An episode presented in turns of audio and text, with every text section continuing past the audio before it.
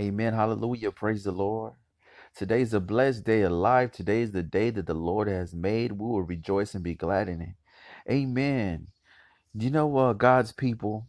Today we're going to be talking about speaking to your storm because it's going to happen that we're going to face storms. We're going to encounter type of things that will come against us. But do you know that we have the authority to speak to the storm? So we're going to take a look at an example of one situation that occurred in the Bible. So let's go to the book of Matthew, chapter 8, verses 24 to 26. And the word of God reads And behold, there arose a great tempest in the sea, insomuch that the ship was covered with the waves, but he was asleep. And his disciples came to him and awoke him, saying, Lord, save us, we perish. And he said unto them, Why are ye fearful, O ye of little faith? Then he arose and rebuked the winds and the sea, and there was a great calm. So, what is it that we're learning here? What is it here that Jesus was trying to teach his disciples? That their faith could calm the storm. Let that soak in for a minute. Their faith could calm the storm. Meaning, see, that we have the authority. We have authority. God has given us authority. And God has given to each and every individual a measure of faith.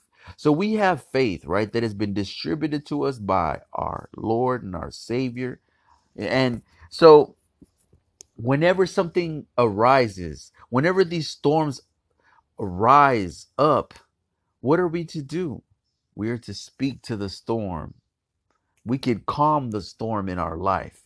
You know why? Because we have that authority from God.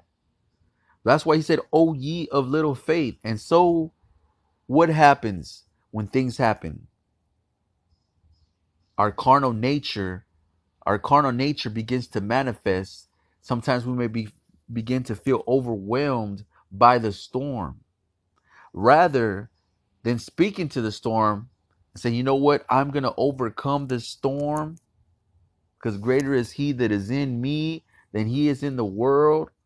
You know, speaking positive affirmations through the word of God. This is what we need to do. You know, whatever it is that the storm that you're facing, we could speak to it. You know, if you're having a financial crisis, where like I said, the word of God says, well, the Lord will provide according to his riches. You know, or the God of heaven will prosper us. See, what we're doing, we're making a declaration. We're proclaiming the word of God over our life, speaking to the storm through the word of God.